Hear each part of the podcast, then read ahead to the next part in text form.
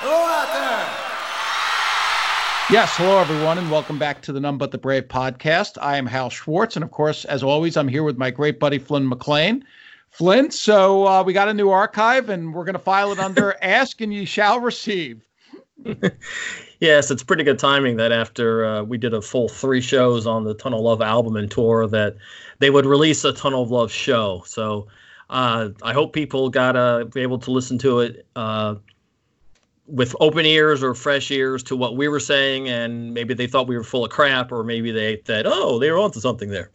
Well, hopefully they didn't think we were full of crap, but very cool that it was one of the shows we discussed and we had emphasized that we really thought Walk Like a Man needed to be released and and now it has been and it, it's Walk Like a Man is great. I mean, we were right on that one.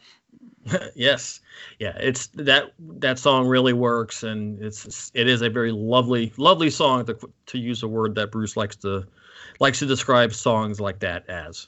Now the whole show is really solid, uh, as we've as we obviously just discussed for a while. The arena leg in the United States of the Tunnel of Love tour was was fabulous. Even though this occurs right before that those Nassau Coliseum shows that you mentioned, where maybe there was a little downswing in energy, I think this one really is a good listen. And not only do we get the Walk Like a Man, we get the Love Me Tender, which hadn't be, been a part of the archive series. We get Rosalita. We get the Detroit medley, which, as we discussed, was stellar on that tour. So it's a very solid listen. Oh, very. I was just I was just thinking thinking today about you know if if Bruce was just going through the motions during March, as I think I kind of accused him of. Uh, it's definitely not evident at, on this recording. He there he is on. I mean, uh, Born in the USA with the, the screaming and the guitar solos is just you know he, he was not going through the motions on on this night, and he probably wasn't doing it really any night. It's just that uh, you know, legend takes legend takes hold, and until we get like perfect recordings of those shows, you know, they they don't get much respect. It seems. Yeah, and it's unlikely we're ever going to hear the Nassau Coliseum shows in professional quality, but you know, perhaps the legend there is a little bit off. It's it's hard to say. I know your lovely wife saw those shows, and other people we know saw them. Neither one of us saw them, so it's hard for us to comment on that entirely. Right. Very true. Very true. And uh, how about that the uh, the bonus sound check song, huh? Yeah, that was really something and a nice surprise. It strikes me that arrangement of Reason to Believe maybe it's close to what we would have heard had we heard the Born in the USA studio version it was obviously only a few years later as opposed to the reason to believe arrangement that they did in more modern times. And it's really an interesting listen. It is. Um, I, i'm most closely compare it to the ver- the arrangement of vigilante man that they would do uh, later in the tour or later that spring. It did and have I've, that it did have that same feel i would agree with you. Right the same bluesy feel. And i could i could see it working in that spot it may not have been as shall we say overtly socially conscious as the two songs in that kind of between all that heaven will allow and cover me were but it certainly would have had the same feel and what do you think about the inclusion of that? It, obviously, if they had the whole sound check, it would have been fascinating to hear that entire sound check because, as we know, even though the set lists were static on the Tunnel of Love tour, the sound checks were really adventurous. Well, as you and I, we are all about the more. so obviously, I'm going to say yes. Give us give us the entire sound check. But at the same time, you know, I don't know how many repeat listening repeat listens would be warranted over the last part of Tunnel of Love and and to be true, which is what they seem to do a lot on that tour. Well, you wouldn't need to necessarily have that in there. I mean, obviously they could selectively edit, but in some of those sound checks, they did contain stuff like uh, "Don't Let Me Be Misunderstood" and other stuff that just came out of like nowhere and obviously had no relevance to the actual show. Maybe that's why they selected "Reason to Believe." Obviously, that one I think did have some tie-in to the theme of the show. That certainly makes sense, and of course, it's a Bruce original, and it's a Bruce original done in an arrangement we we had never heard before. So I think that may may may have played as as big a role in that as uh, as the thematically uh, related here. I would assume you're correct there, and I just think we both want to say if they have more of that sound check material for future releases, definitely more is better.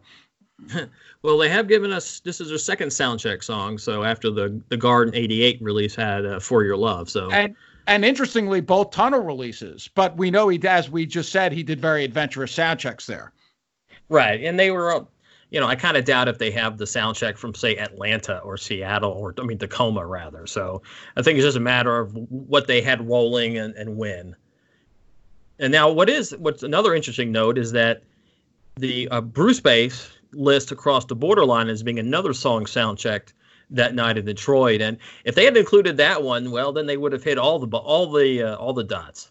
Yeah, it's too bad if they had that from the sound check, they didn't include that one because that was. A, but maybe they're waiting for that to be a part of the actual performance since it did make it into the show.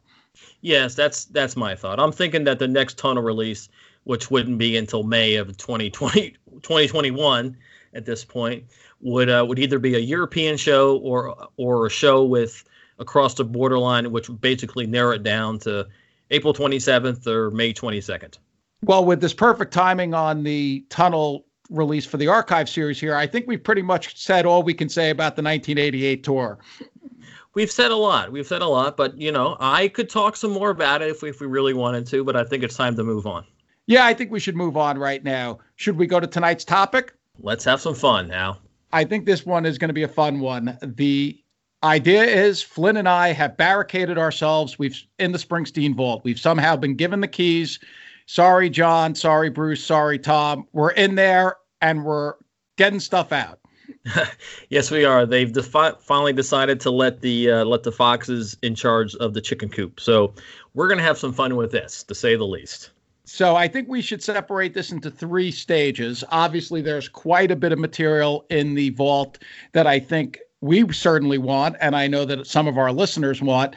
I think let's split it into three categories. There will be the major Sony releases. Okay. There will be the internet slash YouTube releases, and then there's of course the Nugs archives releases. And there's some overlap, perhaps, in those last two categories. But should we start with the major Sony releases as we see them? Yes, let's go ahead and start with that. For now, we're just going to assume that for 2020, there's not going to be an album or tour, and that's going to come in early 2021. And therefore, we are going to dictate what is going to be released in, in for Christmas this year. And that, I believe, Flynn is going to be tracks two, correct? In our, in our alternate reality, of course, that yes, that that is our first our first selection it's certainly the project of our dreams. Uh, you know, we've been expecting it for a while. I think uh, we know that they've been working on it for quite a while, and it's going to be exciting when it comes out. Yeah, there's certainly no lack of material at this point that we uh, both that we uh, were aware of, at least through uh, various channels, as well as probably a lot of stuff we don't even know about. So, what do you, I mean? What would you put in there? Because right away. There's the decision. There's a lot of Born in the USA outtakes, as we've discussed before, that are still out there. I personally would not put them in the tracks two box. I would save them for our second major Sony release, which would be a Born in the USA box. But what what do you think? Well, about a year ago, Hal, I, I was thinking when before when we were when we knew that Western Stars seemed to be in a long gestation period. It was a solo album that he had been working on for going back to 2010, and I thought a nice concept for tracks two would be the lost albums. And I came up with the, in addition to whatever project that, well, the project that became known as Western Stars, that's one disc one or one disc of it, the the 93, 94 hip hop re- slash relationship album. So that would be a second disc. Are those the same record as far as you know? Because we know there's a relationship album that was primarily recorded with the 92, 93 band, which we I, do believe is going to make up at least part of what will become tracks two. And that's a name we're calling it. Obviously, they may call it something else. Right. Well, I've always cons- I don't know if they are the two if they are two separate albums. I know some people think they're the same, they're one and the same. Others people other people or feel very strongly that they're two separate albums. But I'm going to go with the with the theory that it's just one album. See, I and mean, I actually am going to go with the theory that it's two records because uh, was Streets of Philadelphia supposed to be on the relationship album? Yes, it was. Yes, that was the album that was supposed to be the the album that would that way they were going to ride with the uh, was that the Grammy bump or the Oscar right. bump, whatever it was at the time. They wanted a Bruce Springsteen album that had Streets of Philly on it, so that people could go in and you know buy the, a Bruce Springsteen album and not you know a soundtrack. Well, and of course, though they ultimately decided that that was going to instead be the purpose greatest hits fulfilled, which was to get Streets of Philadelphia out there in conjunction with that Grammys. Do we know for sure that Streets of Philadelphia would have been on the record, which we believe is called Waiting on the End of the World, correct? Uh, yes, it was. It was going to be called Waiting on the End of the World. Uh, Shane Fontayne was touring toured with Marc Cohn throughout most of the 90s and the early aughts. And after a Marc Cohn show, a friend a friend and I went up to him and said, "Hey, we you know we heard we really enjoyed you on on Bruce's tour, and we heard that you guys were in the studio after that." And he he said, "Yes, yes, he was." And he mentioned uh, "Waiting on the End of the World" was the album they were working on. But it would Streets of Philadelphia been on that record yes. if it had been released separate from the whole Grammy bonanza and stuff like that? Well, that was the album they wanted to be part of the Grammy bonanza. Okay. But it's but they realized at the time, and Bruce talked about it in his book, and he and there's actually been a snippet of him talking about it on E Street Radio, where he said they listened to it. I mean, they actually got pretty far in the process, and then they they all, I guess, a bunch of the people close to Bruce and Bruce himself listened to it and said, "Yeah, this isn't it. This isn't the album that that uh, that we feel is worthy of, of Bruce at this at this time." And so that's why there was such a rush to get the get the E Street Band back in the studio for that greatest hits thing. Now, I know you're talking solely about lost albums right now. I do think that there's a would be a cool aspect of this potentially, like with the lost 92 93 band that record. There are certain songs that were recorded with the 92 93 band, some of which that have been released with the E Street Band already, like Secret Garden. But there are other songs like Waiting on the End of the World that we know was recorded both with the 92 3, 92 93 band and with the E Street Band during the greatest hit sessions. I assume that this project would actually have both of those versions. Um, we can go with that. I don't know if if they would. I can't imagine they would do that release the same song with two different two different musicians on it, and as, uh, unless it is radically reworked. Well, but we're in, in control now. But we're in control now, not them. Okay, and in my world, we're releasing both of those. All right. Okay. So you on one of them, you're going to have the the 92 93 touring band, and then the other one you're going to have will be the E Street version from the from the greatest hit sessions. Okay. Well, I well, I think in in the sense that one of the things that we discuss on this podcast is a lot is Bruce's artistic process. I think it would be really cool to hear how the songs were unfolding, especially recorded by two totally different sets of musicians. Hmm, that's a good point. And then so then I would advocate for Secret Garden to be released because that was supposed supposedly recorded with that other band too. Well, I think that wasn't that going to be on the relationship record. If we believe that they were going to release the album that you just described intact, I assume Secret Garden would be on there because yes. it was already a song on that record. I, you know, I don't know what that what that track listing was, so I, I can only assume that it would have been on there. It's certainly one of the better songs that he's released from the from the '90s. So, you know, we I it's I can't guarantee it. Now, what are some of the other songs that we know to be on that that particular lost record before we get to the others? Was "Waiting on a Sunny Day" on that record, or was that written later? The the first occurrence of that that I'm aware of is uh, the sound check in Germany from '99. Okay. Uh, I don't I don't know if any other songs that eventually were released were on that album apart from Secret Garden and Back in Your Arms. Oh, Back um, in Your Arms is another one. We definitely want to hear the 92 93 version of that. Right. Um, I mean, I'm thinking stuff like Father's Day and Blind Spot and Between Heaven and Hell. Those are all songs that were think they were copywritten sometime in the first half of 1995. Now, were those songs though related to the relationship record, as we call it, or that was a separate thing? Because those were also related to "Missing," which was on the Crossing Guard soundtrack. Well, then, see, at this point, we don't know.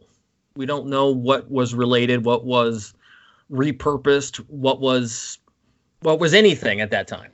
Well, I just want to make clear all this stuff is in the box if I'm in control of it, which for the purpose of the show we are. Okay, well then, yeah. I mean, let's go ahead and empty everything. But I guess we were. I was kind of talking about what we know, what we know as outsiders at you know in real life. okay, so you generally have a lot of insight into this, perhaps more than some of the other people. Why don't we do it to be concise? Take us through the lost records that we know about. Obviously, we know about the relationship record we just discussed. Right. What what are are you including the 87 country sessions in there? Yes, that would Okay. definitely be one. The 2001, the March 2001 sessions with the E Street Band. Right. Uh, Now, do We've heard- know b- besides for American Skin and Another Thin Line and and the songs that were premiered at the Garden, do we know if anything else was recorded during those sessions besides for those cuts? I would imagine My City of Ruins was, Right, that makes sense. but I don't know. I don't know for, for sure 100. percent hmm Uh, the other other lost album I'm that I'm aware of would be the country swing album that was kind of that was not kind of but was recorded around the same time as Tom Joad. Right. Now it's very possible that the country swing material be, became or included stuff like Maria's Bed, Long Time Coming, and Leah, which obviously ended up on Devils and Dust. But I'm going to have to go. I'm going to go on a limb and say say there was a bit more to it than that. Okay. So, and then what about is that pretty much the lost albums as we know it from the 90s into prior to the Rising? I believe so. I, I, I mean, whatever he was recording in '98 when he when he did Hunter of Invisible Game and, and a couple of the others that ended up on High Hopes. Mm-hmm. Um, I'm not. I don't think. I don't know of anything else. Because we've heard that this set is likely to be very large when it comes out, correct? I hope so. if I have my way, we're talking ten disc, ten disc or more.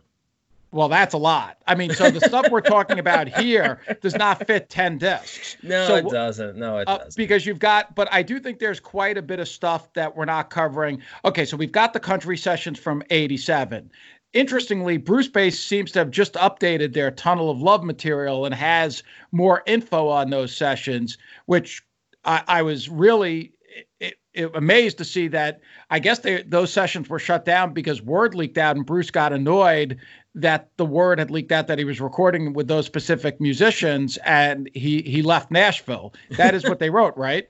Pretty much, yeah. I mean, we, we we had thought that was the case anyway. That he was that he wasn't happy when word leaked to the press, but sounds like he got really really upset about it and just said, "Screw this! If you guys are going to talk to the press, I'm I'm out of here." Because So it, I mean- seems like that really could be some very interesting material. Uh, it probably very different from what we eventually heard on Tunnel as we discussed these past couple episodes. so we're just going to gloss over the fact that Bruce seemed really petty about that. Well, I mean, that's your word, not mine. But it does seem, from an artistic standpoint, again, me really being more focused on his artistic process, it does seem to be, I don't know if petty's the right word, but extreme perhaps to be recording material if he liked the material and say, okay, I'm junking it just because word got out. So, but I guess we're going to have to hear it to really know the quality of it. Right. That is true. That is true. And I, you know, and I'm looking forward to hearing it. You know, hopefully sometime, someday. now we do know in in in this century, the 21st century, there is likely, even though he has put out High Hopes and he put out American Beauty, there should be quite another uh, batch of songs that will be included in this box. Uh, we know there's a whole host of songs, for example, that for Western Stars that weren't used. Right. Did I read somewhere that someone said there were th- up to 30 other songs, or am I am I imagining that? I know Aniello said there was a batch of 30 to 40 songs when he first mentioned that record all the way Okay. back. I think it was in 2014. Okay, so there you there you go. I wasn't imagining that.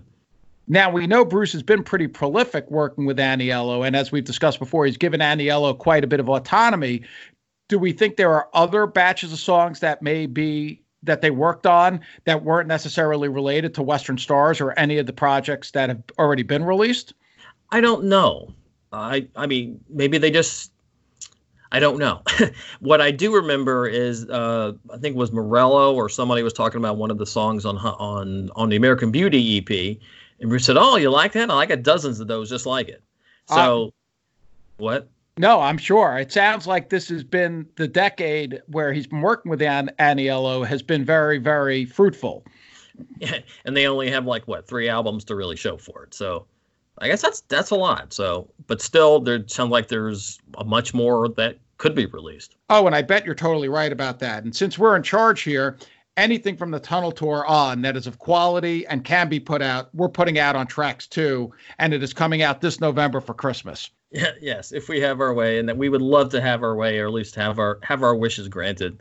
Now, we do think there's a good chance our wish will be granted uh, because if they don't put out a record this year, we do think there's a pretty decent chance we'll see some kind of box later on. Well, it's one of these things where if the if if another Christmas season comes by and they don't really release a, a nice box like this, it's just another lost opportunity. Right.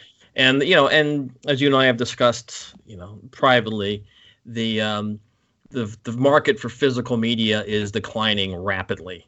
That so if they actually, so if they want to put out a nice big package with uh, with full artwork and nice big uh, booklets and such, they really need to get things going sooner rather than later. Vinyl would be appreciated to be sure, and it they could would, actually make some money with that. It would be appreciated. I, you know, as long as there's a, I guess that that's probably the only physical market right now, or that's the bigger physical market than CDs, right? Well, I think CDs are still bigger in terms of the actual number, but vinyl is the only growing segment of the music industry at the moment. Okay, that makes sense. That makes sense. So after we uh, after we in our in our alternate reality release tracks two in November of 2020, uh, what happens next year? I think everyone is hoping that there will be a record released, a new record, and then there's a tour. So perhaps there won't be room for another large box in 2021. We'll have to wait and see on that. But I think we're going to put out a mega box in 2022, which would be the last Springsteen mega box, I think, right? And yes, that is would. a combined. We we talked about it a little bit in our third episode.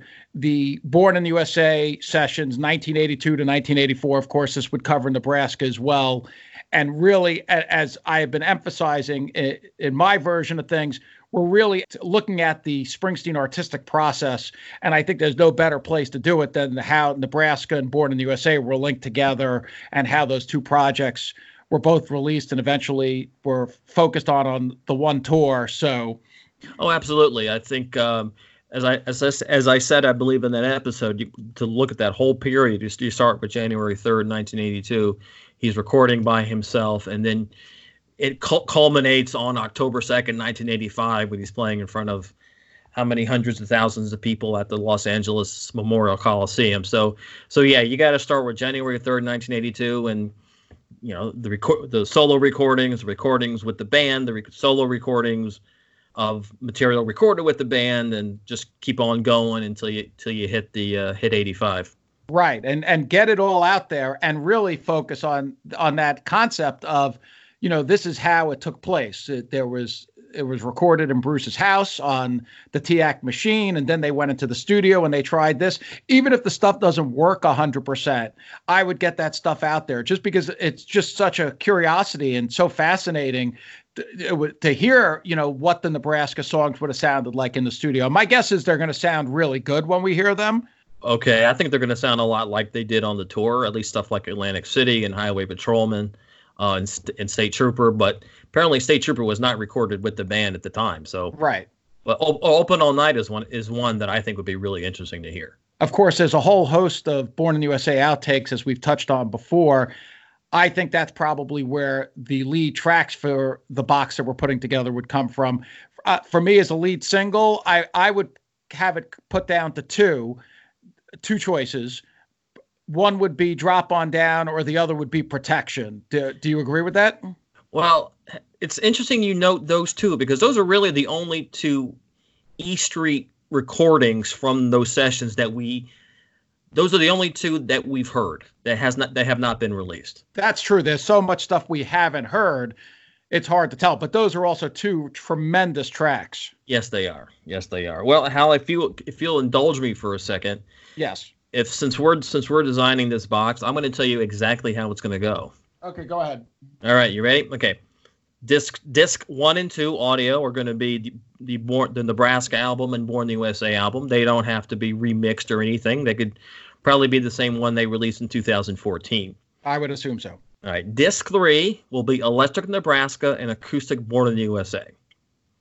So I like we're, it. We're going to combine the two because I don't think not every song on each on each album were recorded in the opposite albums uh, arrangements. You know right, I saying? get what you're getting at. I don't think there's like a mirror image for every track on Nebraska Born in the USA. No, no, but you do. There are, I think, at least six songs from Nebraska that recorded with the band, and at least three, four, if you include Pink Cadillac, that were recorded acoustic uh, in preparation for the band session. So, you know, I mean, you might, we might end up only having like ten or twelve tracks on that disc, but it sh- it shows the evolution from the acoustic demo or the acoustic, whatever you want to call it, the acoustic mixdown, and how it related or how it pointed toward the eventual electric release.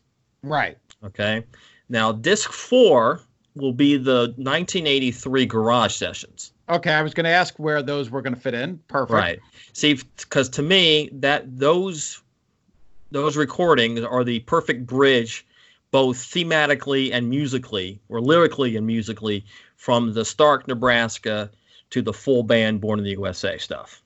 So, and you're talking about basically one 80 minute disc filled with the best of that home demo stuff. Exactly. One, okay. a full disc. I mean, you know, might only be 12, 12 songs or 14 songs. And they, I think most of them were pretty short, but I don't think there's enough for 80 minutes, but just certainly enough to get a good, good solid feel for them. The Klansmen, that stuff.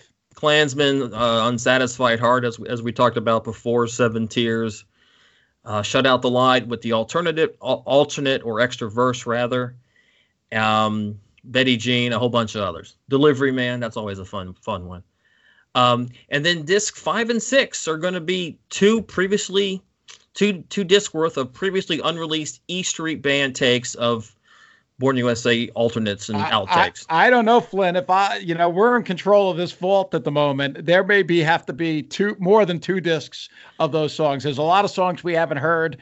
We'd have to sit down and listen to them and and figure which ones were worthy of release. But I'm going to guess a lot of them are. Well, I'm going to guess uh, it's about 30 songs worth.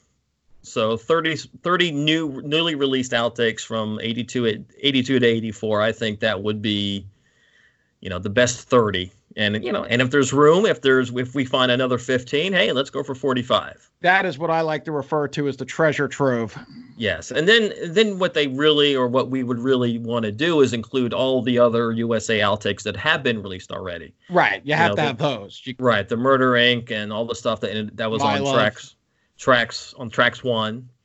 Um, and certainly, and then none but the brave and I think county fair. So you really get you really want to make it a, a full repository of everything from that era. Yes, a complete overview of the artistic process for sure. Now let's talk about video. Of course, we're going to have at least one show from the LA Coliseum. One, yes, we would. I assume we're, we're going to make a closing night, right? Right. We're going to go for 10 to October 2nd, 85, the closing night and uh, you know at least start at least start there and then i've for the documentary i've always thought about the tour would be the story. See i want to go back to the video for a second the actual concert videos. I agree 10-2 is the one but i would also have a bonus disc with we know they have the other la shows if not the other summer shows. I would put in stuff that's not in 10-2 and i would also go and take out any noteworthy performances. Do we think that the Paris 85 video that's out there, that is a bootleg, correct? Well, yes, it's not official release, so yes, it's a bootleg. But if they have it, I would put that in there too. The whole thing? Why not? All I mean, right. It's, a, it's, a European show. The set list is slightly different. Oh, we don't. Yes, it is. Uh, we don't really think they have any video from '84, right? Um. Yeah there might not be much. I mean, if they have any, it's probably all from the screens. Well, and we know there were certain shows where pieces of the shows were recorded by either MTV and I think there was something for ABC, but in all likelihood that was minimal cameras and probably only the first two or three songs and maybe some stuff from the encores, but it's highly unlikely the entire shows were filmed. And yeah. even if they were filmed, I don't know that it would be usable because news crews are not shooting the same way that a professional film crew would shoot. And of course, you know, they don't have as many shows from that tour in, in perfect multi-track quality that that we would expect them to have. So we would be certainly limited, at least in the in terms of that kind of audio. Well, I think Serling talked about that on E Street Radio. We know he said they had the first two from the Meadowlands, one of which has, of course, been released. And then they had the last two from the Meadowlands, one of which has been released. So that would leave two shows from the Meadowlands. We know they have additional shows from LA in 85. We know they likely have Jersey 85 because of they were used for Live 75 to 85. So there's probably some more shows out there. Uh, separate from the archive series, I would personally use the opportunity of this box not to put audio shows in the box because there's no reason for that today, but either for the box to come with a download code or yes. to have it as a separate sale to at least another two or three shows from the Born in the USA tour. Yes, that would be that would be perfect. That's that's what I would do. I would I would find a, a few shows, as you said. Um, they wouldn't even have to be full multi-track, in my opinion they would just be if they just had had them on two track. I'm sure they could do a lot in terms of restoration. And hey, you know, co- to coincide with the USA box, here's four extra Born USA shows that you can download from from Nugs. I think that's a great idea. Thank you. so, and I think we can say this would probably be the last major catalog Sony release that we can do from the vault I, I mean, maybe there's something that we don't know about although we've really just covered a lot of material in these two boxes. But in all likelihood, this is it. Yeah, I don't think there's any other projects that would be that would require a big box, and certainly with the decline in physical media, it's it's probably just not going to be viable, except for except for the the two we just we just described. Yeah, after Born in the USA, it's hard to imagine. Even if they wanted to do something for Tunnel, maybe they do it as a two disc set a lot of artists are doing that now, and there would be one disc with the record and another disc with some outtakes. But if we've already put the country sessions into tracks two, I don't even know what's left there. So, in all likelihood, that's the last major Sony release that they would have, at least in terms of catalog material. Well, but in terms and, of, a, of a catalog like archival, yes, archival release. Now, I mean, by archival, I means a Sony like Tracks 2 or Tracks and River Darkness, yada, yada, yada. Well, I should qualify that the last to the material to date because who knows? Bruce could be holed up somewhere recording like five records right now. that would not surprise me, but it would, it would that would be awesome.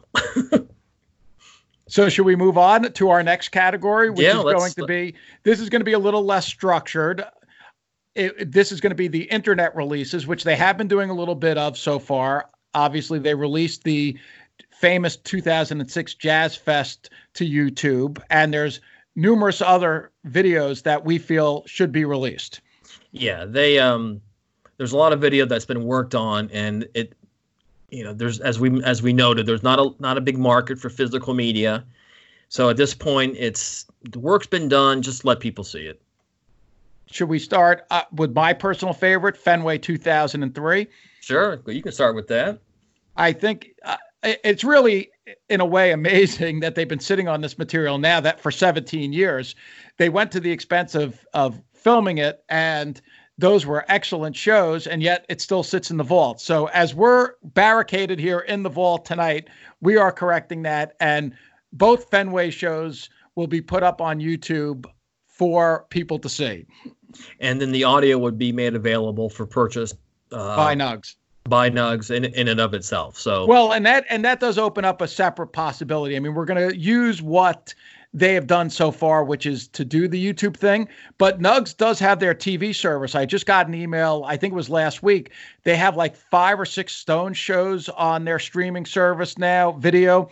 They could use Nugs also for Bruce's videos, which I think would be great. And then they would have the combined set of having the show streaming and perhaps even available for download as a sale and then also of course have the audio as as a as a match to it well of course all that would work best uh, I think you pointed out to me the other day that on the on the YouTube release of the of the Seeger Session show from from 2006, you can't just watch as one continuous thing.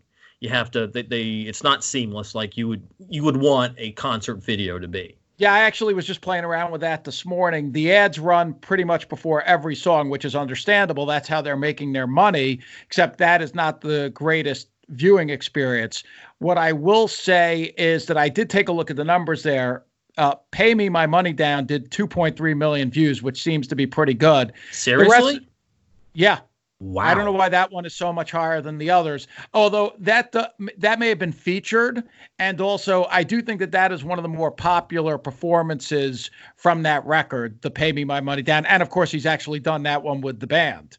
Okay, now what were the numbers on some of the other They, tracks? they varied. Some were as low as like a hundred thousand. Others were more in the mid sixes. So it did vary. But I, as far as I remember, the "Pay Me My Money Down" was clearly uh, on a separate level at 2.3 million views. yeah, that's a that's a level I was not expecting. But I will say, even you know, on these streaming services, I don't know how much revenue that would generate, even with the ads. Two million views is a lot, but if you look at like Justin Bieber stuff like that, we'd have to go look. I mean, he's getting a hundred million views, two hundred million views. I think. I think at least one of them has gotten like a billion views or something. All right, well, see, Bruce is not going to reach that though. No, of let's course be, not. Let's Totally be different. perfectly honest. But in terms of them generating revenue, Yes. Now, another another thought I had is that they would do it on with a deal with like Netflix or Hulu or Amazon Prime. Yeah, they, they- you certainly could do with one of the services.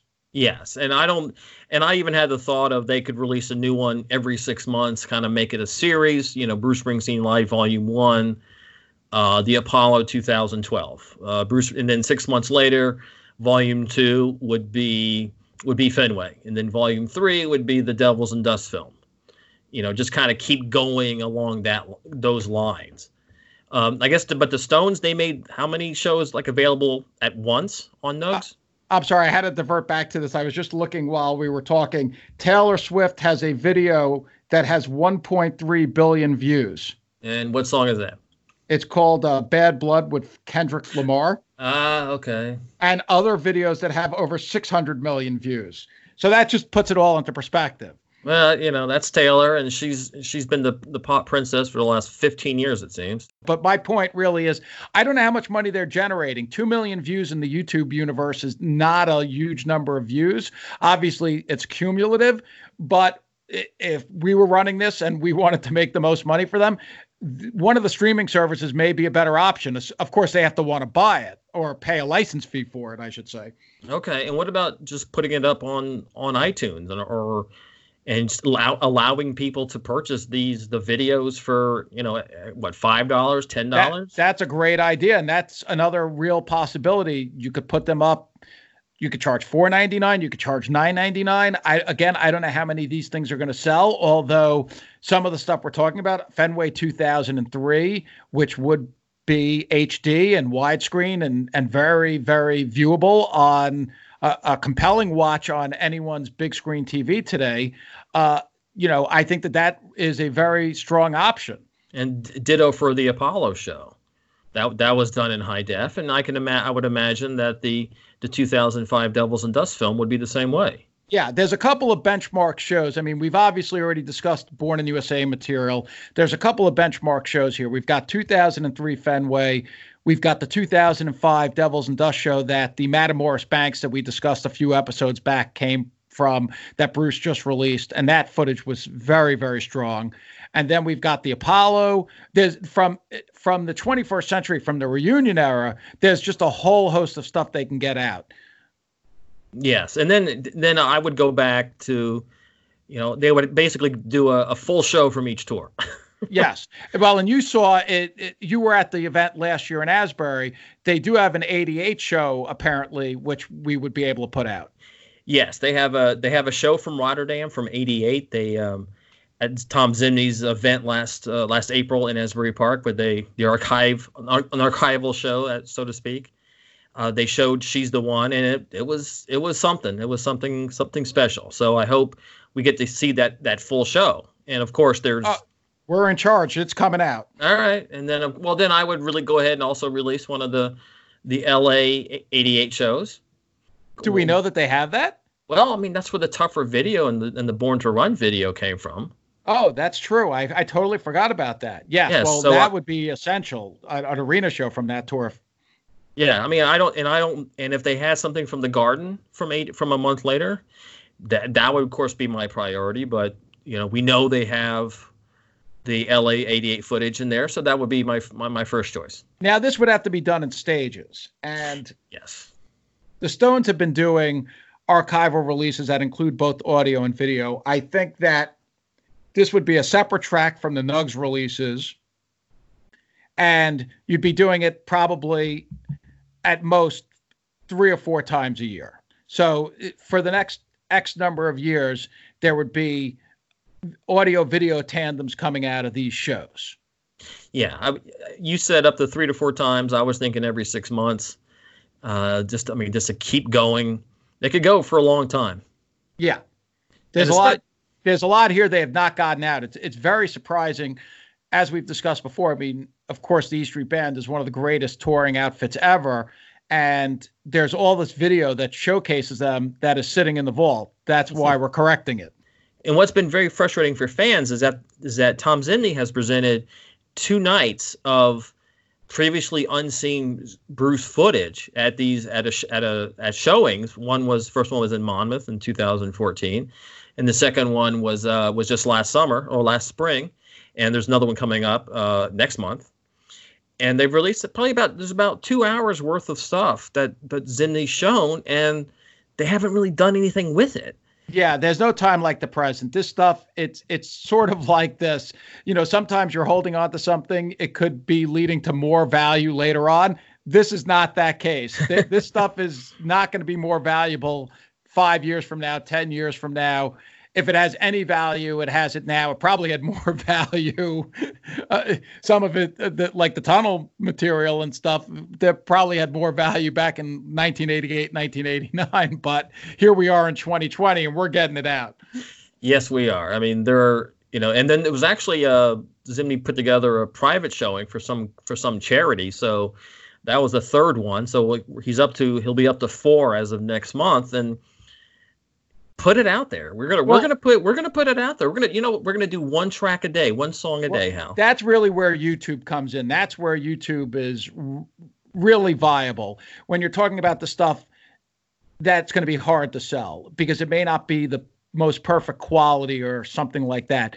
Take some of the Rebo footage that hasn't come out yet. I don't know that you can sell that, but you can put that up on YouTube. You can put it up on brucespringsteen.net. You can let the fans see it.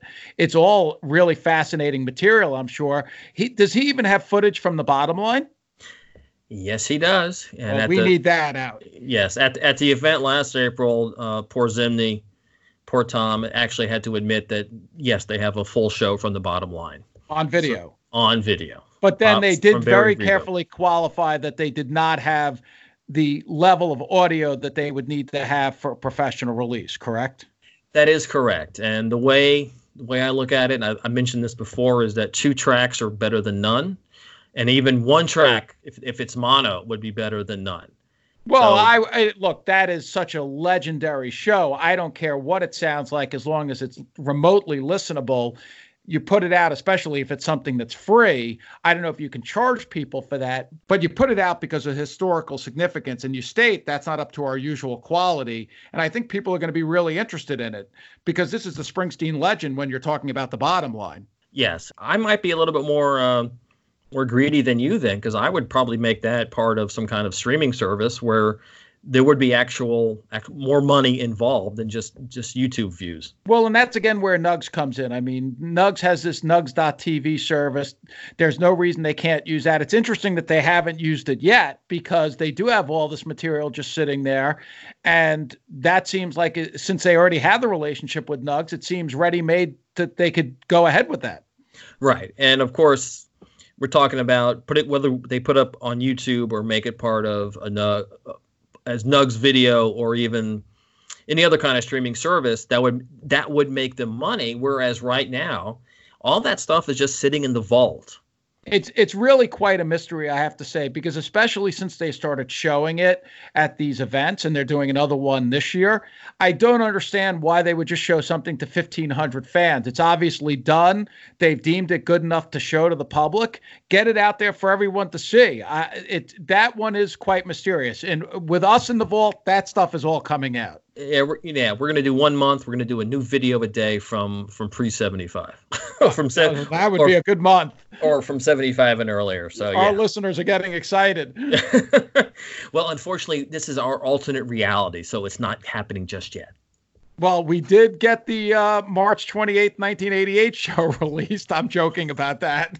That is true. That is true. But hey, you know, yeah, that was probably determined several months ago. You know, before, they, they, before we recorded any of those podcasts. Yeah, they got to remember they got to pull the tapes and then they have to send them to Altschiller and he has to mix them. So it's not something that's done in a week. No, of course I was joking about that. That had nothing to do with us. Okay. Okay, just making sure, Hal. Now, is there any other pieces that we should discuss, whether it's from Rebo or someone else? Well, I believe uh, there's the there's a Tom Joad film as well. All right.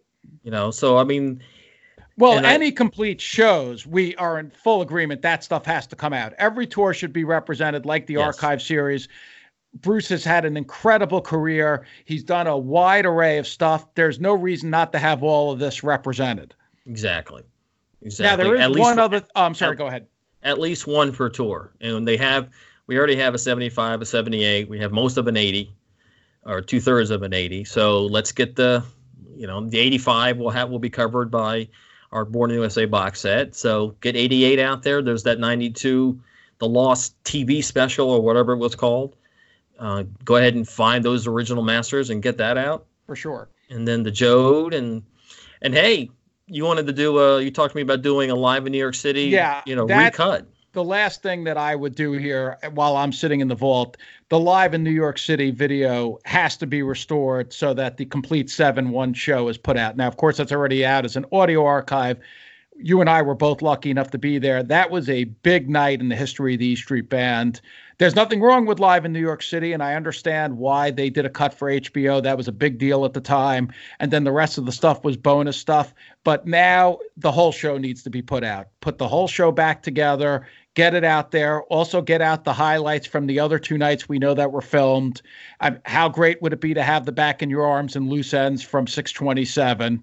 Very. That'd be very awesome. And, and, and another thin line from the 29th. Yeah, all that stuff should come out. I mean, this was the band. Uh, you and I have discussed this before. I mean, we believe that the reunion tour, those last two months, were as good as it gets, and that is spectacular footage. And there's no reason not to have that out. And it is sort of chopped up in 2020, that is not the type of product that you would put out anymore. We all understand that. I think even they understand that. That uh, a product that's chopped up and put out of order and oh, okay. stuff is removed. It, now you would put out the complete show as they did on audio.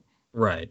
Now, see, now this is the kind of that's the kind of release that I would put on onto iTunes as a purchase because it is it is technically it would be top notch. I mean, oh yeah, is, that's this, that's not a that's not a free YouTube video. That's for sure. Right. You put that up on on iTunes, let people pay for it. I know I'd I'd I'd get it again. So oh uh, yeah, people like us, and there's a lot of people I think in the fan base who we speak for on this. They're paying for that for sure. if they had to pay 9.99 for seven one two thousand complete video plus highlights from the other two nights, that's a no brainer. Hell, I pay twenty or thirty bucks for that. So. Um, let's well, go ahead. It's certainly it not out. unreasonable to suspect that they even. I think twenty or thirty bucks is more than they would charge on iTunes, but fourteen ninety nine, which makes it commensurate with the cost of a lossless archive release or whatever. I I think that's totally fair. And I I, I got to think that they have a full finished product right now. It's not like they would have to do any too much additional work to to to fin to finish up the the video. I don't know about that because they did do a lot of work at the time. Obviously, the HBO special had to be delivered. Did they do an assembly of the complete show at the time? That I don't know. But certainly, while we're in control, we're having a complete assembly done and it's coming out. Yes. Yes, it is. Yes, it is. And that's going to be a highlight. That would be a highlight for me. So we've covered video now. Right. Now there's one last segment I think we want to discuss. And by the way, let me just say I'm having a lot of fun having this discussion. Well, Hal, you and I pretty much talk about this all the time anyway. so the only difference right the only difference right now is that we're recording it and we're going to let other people hear it. If only they would actually let us in the vault. Uh, yes. Like I said, to put the foxes in charge of the of the of the of the hen house. But okay, so the final segment is the archive releases, which, as we've discussed before, they have done a pretty outstanding job at. There's some stuff that's missing. We don't know if they have it. I, I we've talked about the Vietnam veteran show before. You believe that that's not something that they likely have. I don't think it is because that's every listener's number one request. We know that. Pretty much, yeah. Pretty much. Now, the first thing I would do with the okay. Nugs releases, here's mm-hmm. the first thing I would do, is I would start what I would call a third Thursday series. And these would be shows that would be released on the third Thursday of each month, obviously. And they would be two track or mono shows, mono recordings that aren't that, that would not be at the same quality as the as the first Friday multi tracks, and so they would charge a little bit less. I mean, assuming that they would also have require less overhead and, and less production time.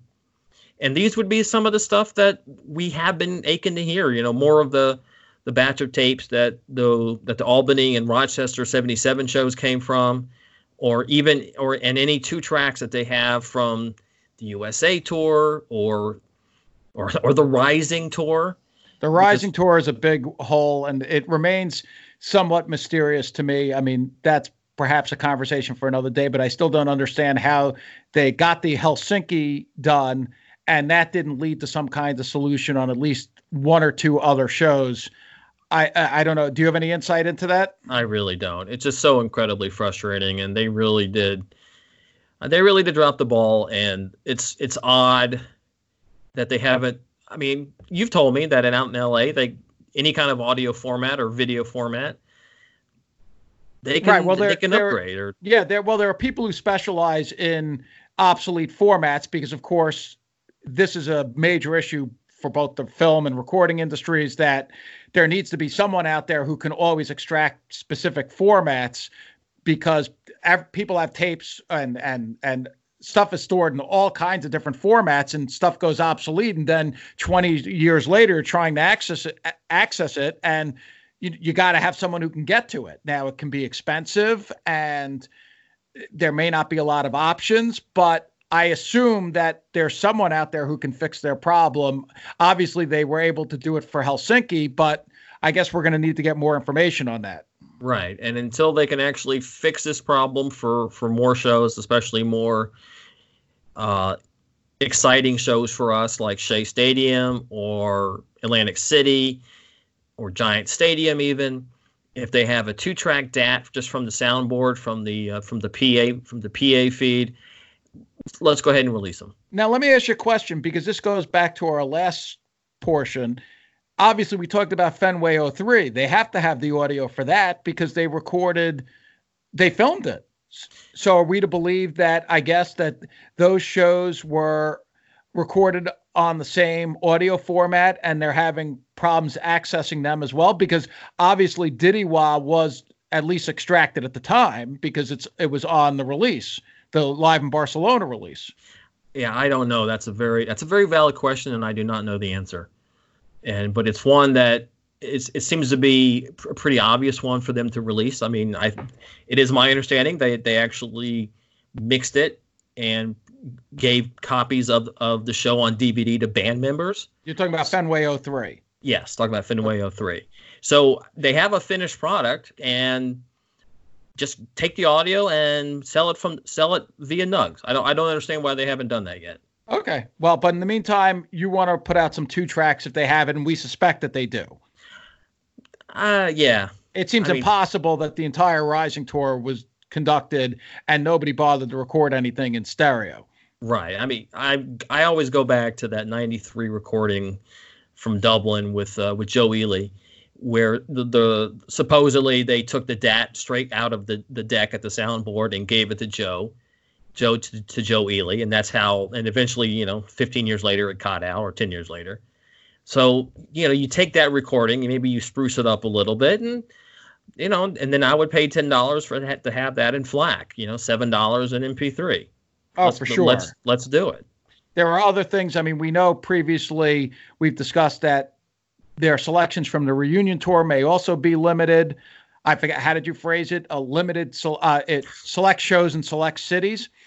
There you go. Yeah, um, would love to have Hartford like that. Love to have the the Philadelphia birthday show, but right. apparently, if they, if they don't have the Philadelphia birthday show and multi-track, that's a perfect choice to get out as part of your two-track series. Uh, ditto for the for the two Hartford shows, maybe Las Vegas.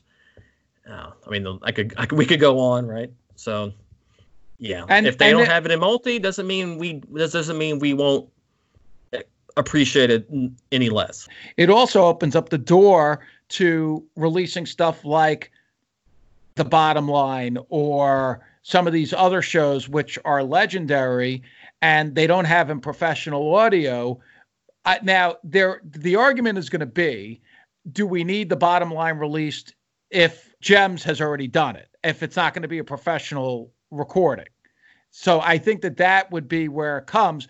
But I would say that if I had access to something that was very serviceable and we're in charge of the vault, because of the importance historically, I understand JEMS has done some really cool stuff. That's not the same as a release coming from the artist, even if the quality of the release from the artist isn't up to the usual standards that you would expect from a professional release. Would you agree with that? Yeah, absolutely. Um, I mean, JEMS has access to some good you know some good powerful software in terms of for cleaning up audio. But the professionals at sony would have so much more to to play with and to just just improve it more than we can imagine. Oh i, I think that's definitely true. And it also probably applies to shows on the river tour. Now we don't know if they have a two track of the vet show. I think perhaps they don't because that seems to me they would have put out already well, you know, I'm still not sure I, I agree with that, but I would like to to be proven wrong. Well, is there any evidence that there might be a two track from that show that exists? Well, the only evidence we have is that we do have the first half of the show from a soundboard source. Mm-hmm. And it's it's like, well, if we have the first half, where's the second half, and then we can just do it.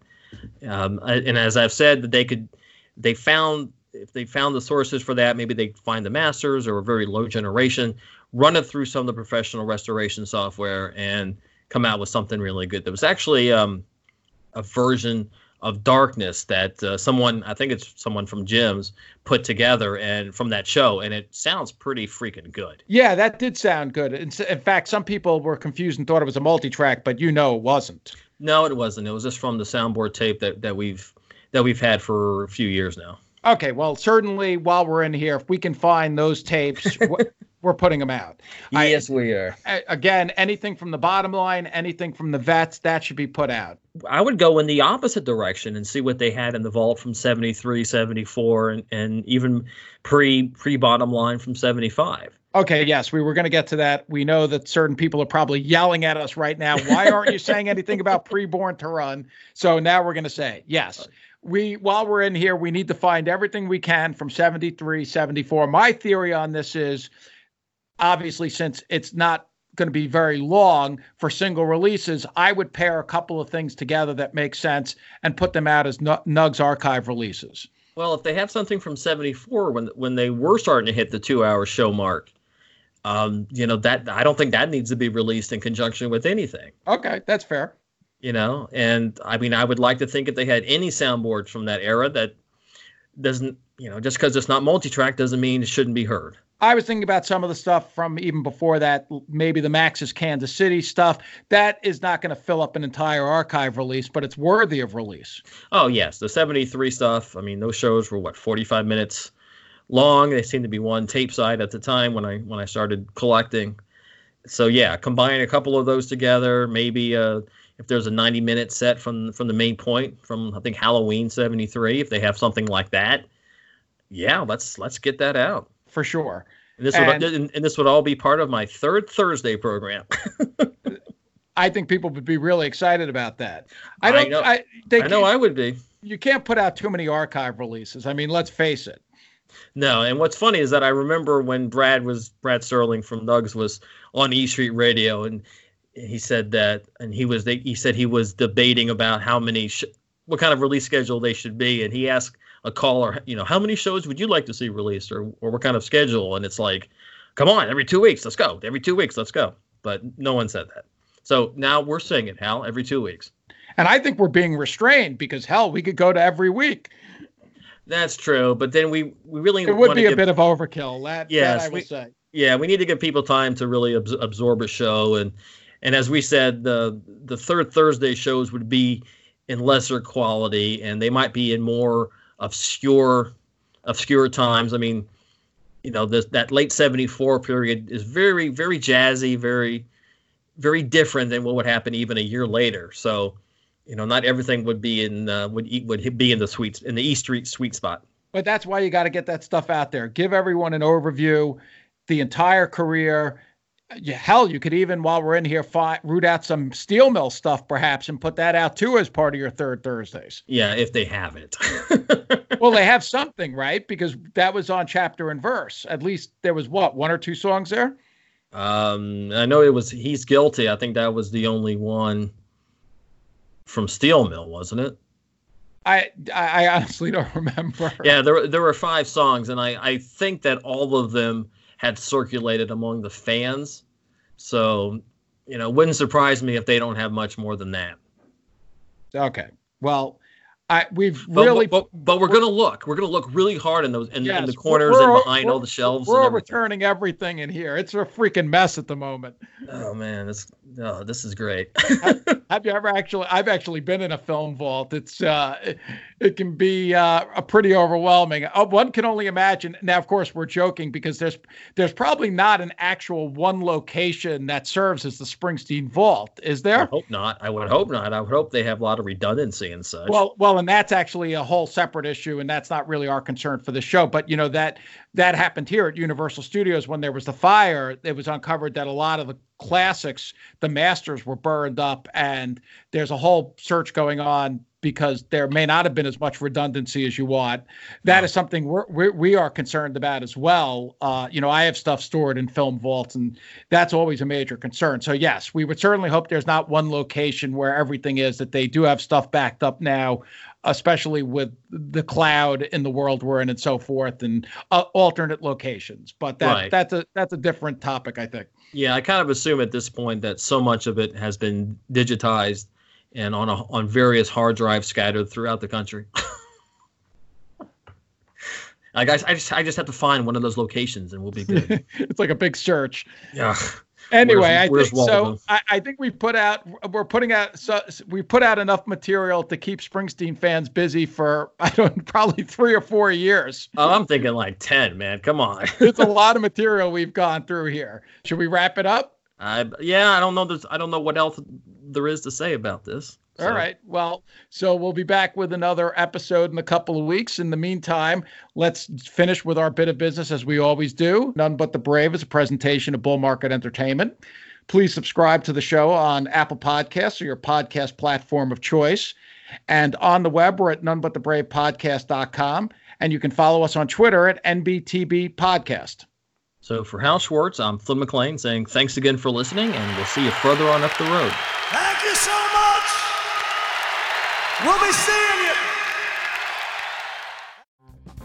Hey, this is Aaron from No Simple Road. I'm inviting you to come hang out with Apple, Mel, and I as we talk with the musicians, artists, chefs, authors, and beyond from the world that turns us on. We're reaching into the improvisational music scene, the psychedelic culture, the festival world, and getting to know what makes the people tick that create those scenes. Come join us on the long, strange trip over at No Simple Road.